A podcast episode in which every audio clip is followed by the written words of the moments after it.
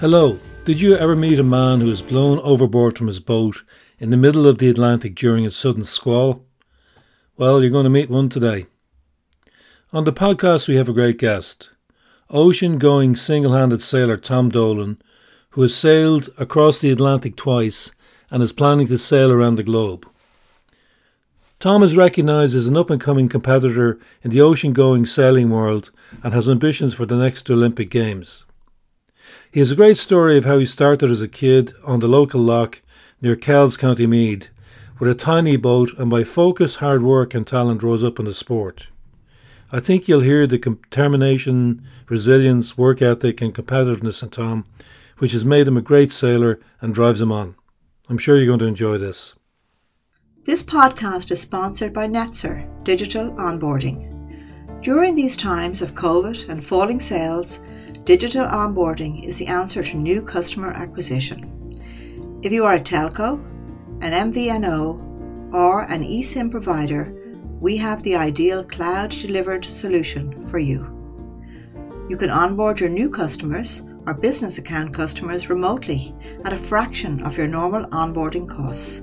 The Netzer Digital Onboarding solution will ensure your customer onboarding experience is easy and painless will integrate with your BSS OSS systems and with Salesforce, and we meet all regulatory requirements. Contact pat.flynn at netzer.com so we can understand your issues and provide you with the best solution.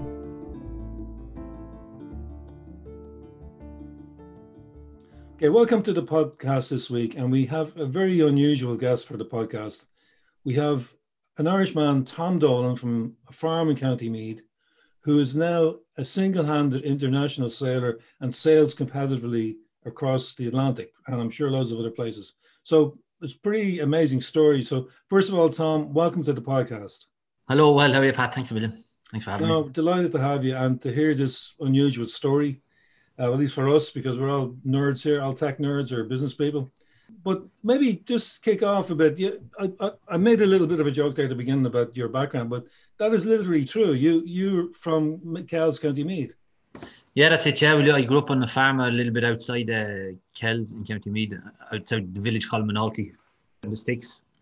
The lad was a farmer, and I suppose when I was young, I can't really remember where we. I kind of had a bit of an obsession with pirate films. You know, I wanted to be a pirate, like lots of lots of kids. Um, so we used to watch them in Everton, and, and the lad he had done a bit of sailing when he lived in England. He lived in England when he was younger and uh, on the south coast. So we'd done a bit of sailing. So he started explaining to me about how it worked, like why the pirate ships would come from place themselves to do with the wind and and all, all this sort of stuff. Tactics, I suppose, the very beginning of, of tactics. And uh, I don't know. I, I, then I started building boats out of cardboard boxes and playing with boats and being kind of obsessed with boats and stuff as a kid. And then so one day he got a notion and we went up to Boyle in County Roscommon and he bought a, a little wooden dinghy that, that, that he found in the buy and sell. Mm-hmm. Uh, we drove back and we drove back from Roscommon with it in the back of the Carina too. the back of the Carina too, and a little wooden wooden dinghy. It was a Marauder, it was called. Kind of cool name, it was like, like the pirates. Mm-hmm. And we used to take it out on a lake up the road in in in Loch Ramor in County between Kells and Virginia. Okay. Uh, Loch Ramor. So that was when I first got my wow. lake. And, and eventually, you you ended up, uh, I think, in the famous sailing club Glenans in in Cork. I think was initially, wasn't it? Yeah, yeah, that was it. Yeah, that's a good few years there. So I finished school anyway, and uh, I went to do agricultural science, like a good little boy. dropped dropped out of that fairly quickly, like. and then I went and did PLC course in Coláiste in Coolock. I know it. It's up the road yeah. for me. Yeah. Ah, yeah, that's it. Yeah, I did three years there. Shackleton was called Outdoor Adventure Management, where you could kind of learn about managing sports, outdoor sports centers. As part of it, you had to do a work experience thing, and they said to me, "Look, you like sailing." If you, if you, I was I was more mad about everything to do with sailing back when I was doing the course, and they said, "If you want to get more into sailing, go to this place in Cork, which is called Glenans. You have to go as a volunteer, but they, they, you, at least you learn." So I went down there and did a few weeks as a volunteer. Mm-hmm and then I loved it. And then they offered me a job, so I went back the next summer. And the thing was, Glenans was was a was it was a, non, a non-profit sailing association that had been set up in France in the 40 after the First World War. Sorry, yeah, the late 40s. the idea was to make sailing accessible to, to people, to everyone really. To, at, at the time, it was the kids who were a bit shook up after the war. So it was full of French people. I got to know all these French people, and I kind of I never really. It was sailing's a bit of an odd sport. Like it's it's it's in Ireland. It's a bit kind of hard to get into if you don't live near the sea and you don't have a boat and you don't you're not a member of a yacht club. You know, it's kind of kind of bit like mm-hmm. get into the yacht clubs. You need to know someone. You have to be sponsored. You have to all this, all this kind of crack. So this was a kind of easy, accessible way, and, and they kind of they started dropping hints about me going over to work in France, and then. So you must have impressed them, Tom. Yeah, yeah, you know, yeah, I worked hard anyway. Yeah. yeah do you, you do you have a do you have a strong work ethic? People tell me I do anyway. Yeah, I'm, I'm yeah. Bit, yeah. I suppose I am. I work hard. I always did. I don't know. I suppose going up on a farm, you have to. you can't. When the sheep are after. I'm a city slicker myself. You know, I, I wouldn't know one end of the cow from the other. To be honest yeah, with them. So, so you well, you did you end up in France then? Yeah. Yeah, and it's see at the same when I was young, I forgot a bit. When I was young, I kind of got obsessed uh, about this thing called the Volvo Ocean Race, which is a race around the world crude thing that, that used, used to be things on on, on T, Tina G back in the day, and I was kind of obsessed with that when I was younger. And then in Glenans, I met this French fella who started saying that he wanted to do this thing called the Figaro. I was like, so what's that? So I googled it. It was like to start. Would have been this would have been 2008, 2009 when YouTube had just started. And I saw this video of this dude on his own on his boat, and I was like, how the hell does he do all that on his own? Like, so your man started telling me about it. And then at the same time, they started dropping hints to, to me to go to France, and that's that's I suppose how I, I went to France. I was young, and free, mm-hmm. and said, right, fuck it, why not? Went. I worked with them for a few years, and then that was that was the start of it. Really, met a fella who lent me a boat, did a few races, did well. Mm. tough. was a long story. Okay, yeah, that's pretty amazing. I mean, you literally the the passion you had when you were a kid is what you've ended up doing, and yeah, exactly. Yeah, and then I suppose, as you said, a bit through hard work and through through chance and and and good good look, lucky meetings with people. I suppose I, I, I slowly made my way up to from working in the sailing school to being having a boat to race with, to racing, to winning races, to mm. meeting Jerry, to finding a sponsor, to getting a bigger boat and doing more races and doing I suppose it took me ten years though. I landed I landed in France about 10, 10 years ago this this this this month. Right, right. Let's let's just say just talk about uh, Jerry Jones, who's been a, a big help to you and, and your sponsor. Yeah, massively. I first met Jerry back in 2000 and I can't remember, back when I was a volunteer in Glenans right at the start. And he was on the board of directors. He used to help uh, the, the Irish the Irish Glenans back in the day. And then uh, in 2015, I did I did my first race across the Atlantic on a, on the boat that was lent to me. A mini it was called a mini, a 21 foot boat. Went across the Atlantic on my own. Had all sorts of disastrous experiences. and I came, came back to Dublin and uh, did a speech to ex members of Glenans to tell them about it. And Jerry came up to me after and said, "Here, look, Tom, that's an amazing story. I'd love to, I'd love to help you." And I said, "Yeah, it's okay." Mm-hmm. And uh, he came over to France, and I coached him a bit on sailing, and then he started coaching me on on the whole business side of it, and then just a general, I suppose, motivator, mm-hmm. coaching the whole thing. Yeah. So. And he introduced you to Smurfit's Kappa, who I think you're a sponsor. Yeah. He did, yeah. He got us some got me a meeting in Smurfit Kappa actually fairly early on. He kind of said, "Geez, Tom, how would you like to go into Smurfit Kappa?" And and pitch it. And I did. And it's funny, we were going into the meeting and I kind of goes, Jeez, do I look all right, Jerry? It's the first time I'd ever been, first time I'd ever been in a meeting in, in like an, an office thing like that. And, and, and, like amazing office is really clean, really, you know. I was like, whoa. And I goes, do I look, how do I look, Jerry? And he goes, you look like a sailor going into an office. Would have worked anyway. So. Can I, can I ask you a couple of sort of landlubber questions here for want of a, a better yeah. word? Is when you're sailing across the Atlantic by yourself, I can imagine you you go through a whole range of emotions. I mean, is it scary, lonely, exhilarating? What what sort of range of what what's the? Um, you must be very tough minded to stay that focused. It is. It's a bit. It it is tough. It is exhilarating. It is lonely. When it is. Uh, it's it's all of that, I suppose. In a way, it's kind of. It's weird when I think back at it. It seems like it happened so quick. Like the, the first time I did it, it took me 18 days. That was the longest I was on my own. I suppose once you get into the rhythm of it, actually goes fairly quickly. But it is, it's it's it's exhilarating, especially the the thing is the nights are really long because we're so close to the equator. The nights are like twelve hours long, so it gets dark at six o'clock and and gets light again at six o'clock the next morning. As you get across the the, the wind, it gets very very unstable, and you get the further west you get, the longer into the race you are, the more tired you are, and the more crazy the squalls get at about four or five in the morning. So the, the, the longer it goes, the more exhilarating, the more scary it is. So and how long is your day? I mean, would you get eight hours sleep? What's what's your day like typically? Well, on a good day, you get maybe four hours, four or five hours sleep altogether, broken up into to 20 or 30 minute slots. Do you ever think like this is it, man? This is it for me. Some situation where a catastrophe arose that you know you're you're trying to gra- grapple with.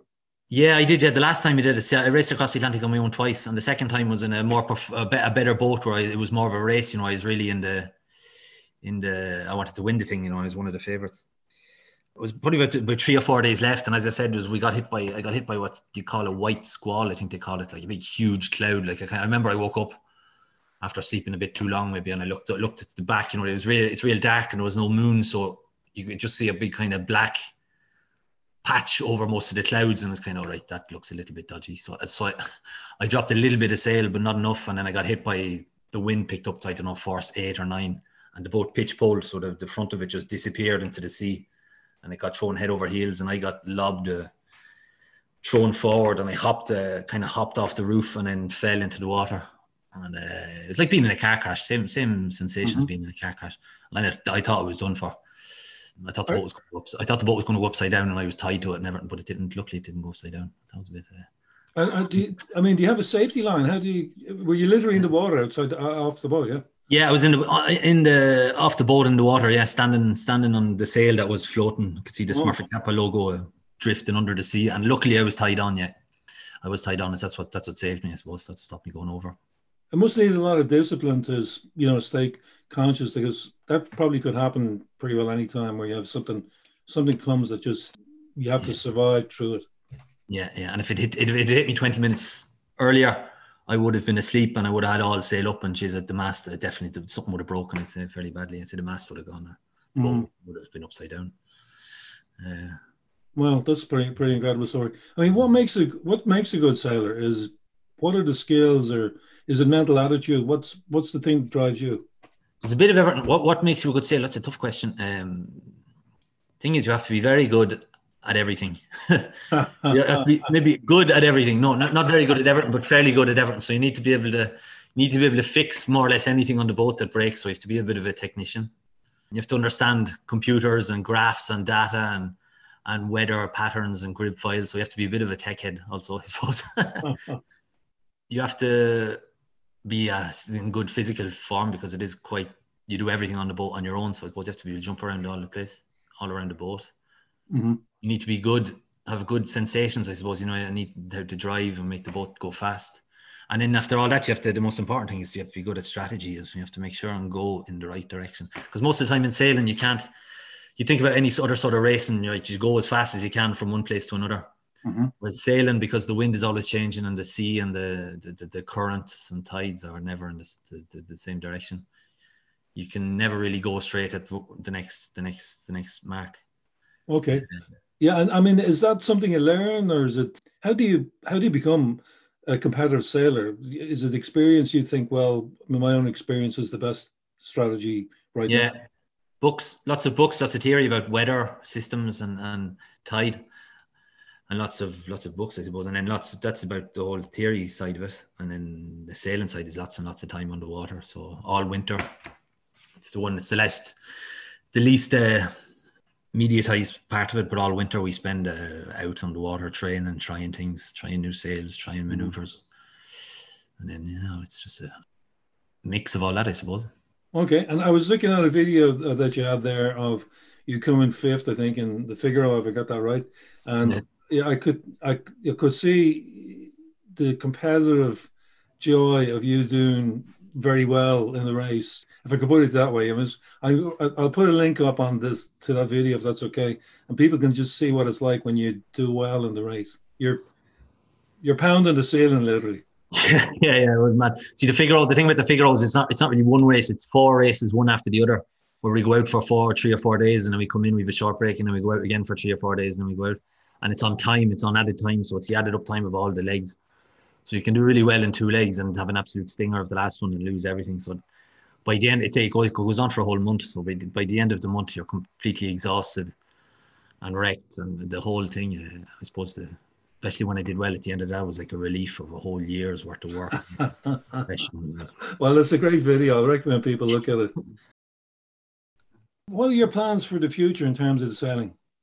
Um, two big plans, I suppose. The first one, and the most exciting thing, is that uh, I will have the opportunity to go to the Olympic Games in 2024 because they have just announced that there'll be an offshore event. It's the first ever time that there'll be that in, in Paris in the Paris 2024 elect, uh, uh, elections, um, Olympics. Sorry, elections in my head, and it's in France, so that's another he- healthy thing. So hopefully, uh, the results that I've had, especially this year, will help me qualify or at least make me legitimate to try and qualify.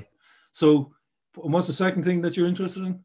The other thing is I would like to race around the world on my own in a race that's called the Vendée Globe. I don't know if you've ever heard of it, but I need to get a 60 foot boat and race around the world on it. But um, that's a bit of an expensive ordeal, so I have to find I can, I can just imagine. Well, maybe some of the listeners might be able to help you if they if they contact you. and You can have a, a talk with them. Yeah, absolutely. Yeah, always in the lookout for more sponsors. Plenty, plenty of blank space on the boat. But how do people contact you, Tom, if they if they want to talk to you about what you do and so on? Yeah, uh, Google. I suppose that the easiest thing is uh, Google Tom Dolan Sailing, and there's a website, and then click on contact, and that'll that'll get straight to me. Oh, absolutely. Okay, brilliant. Oh, it's been a brilliant interview, Tom. It's been a break from our normal format, but you certainly got a, an incredible career and you've been very successful. So delighted to have you on the podcast. Thanks a million, Pat. Yeah, thanks a million. Well, okay, there is one thing we have to ask every guest is I don't know if you had a chance to think about a song you'd like to play out on. Uh, Yellow Submarine. I think it's something to do with boats, but sailing would be cringy, but sure, why that's Yellow Submarine. if you want to do it, Tom, we'll play it. go, go, why not? In the town where I was born lived a man who sailed to sea, and he told us of his life